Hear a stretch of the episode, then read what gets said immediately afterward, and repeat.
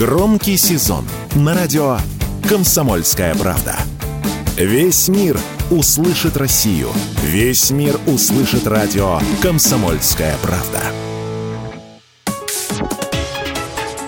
Политика на радио КП. Владимир Варсобин для радио «Комсомольская правда».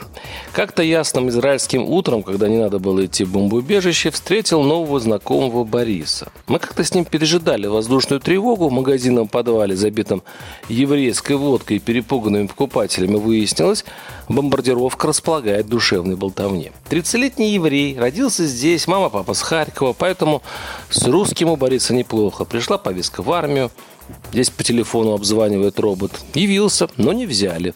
Пришло столько добровольцев, что мама дорогая. Ждет вызова, считает войну долгом. Говорит, в южной части страны по дорогам тысячи брошенных машин. Резервисты просто бросают их и добираются через КПП к частям пешком. У Бориса все ясно и понятно. Он словно прибыл из России конца 90-х. Ну, когда, помните, случись какой кровавый теракт? Тут же всенародное обсуждение. Не обнести ли Чечню гигантским бетонным забором, не разбомбить ли ее к чертовой матери. Нам вспоминать такое неловко, а евреи сектор газа забором обнесли. И теперь, пожалуйста. Бомбить яростно восклицает Борис. Там ничего и никого не должно оставаться. Надо вырезать эту раковую опухоль, иначе нельзя. Иначе мы подвергнем риску наших детей, будущее поколение.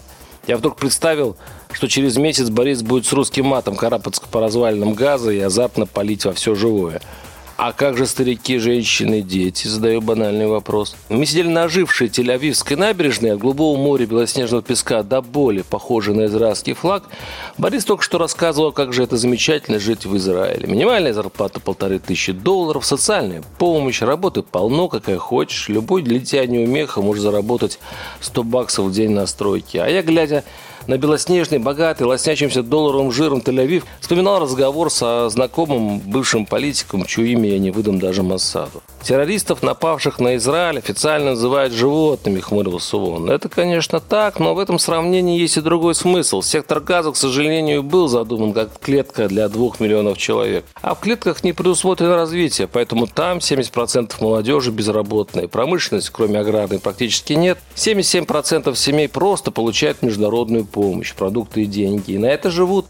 Электричество и воду поставляет Израиль. лишь одному проценту населения дозволяется работать в богатой стране оккупантов. А насчет газа нет никаких иллюзий. Это клетка, обитатели которой кормят, а иногда при нарушении дисциплины заходят дрессировщики. И вот правительство Израиля после двух лет затишья легкомысленно решило, что вопрос только в том, сколько нужно бросать в клетку мяса. Незадолго до нападения Тель-Авив увеличил норму довольствия газе. Если представить, что мы, израильтяне, выглядим оттуда из решетки, мой добрый приятель покачал головой, там целым поколением внушают мысль, смотри, как жируют оккупанты. Видишь, как они одеты что они едят, какие у них дома, города. Они отобрали твое будущее. А мы бросаем туда мясо, думая выкупить себе еще пару лет спокойной жизни. Чья в этом вина? Чья глупость? «А как же старики, женщины и дети?» – спросил я у Бориса с тоской. И выслушав об изнасилованных, сожженных, зарезанных несчастных евреев, о новых Холокосте и что эта война, кто не уйдет из газа, будет уничтожен, я почему-то не пожелал ему удачи, только здоровья. И срочно выехал в Иерусалим. Пятница 13 день гнева, объявлено Хамас, призыв к арабам выйти на улицы и поддержать газу. Хорошее время для арабской правды. Варсобин телеграм-канал, подписывайтесь.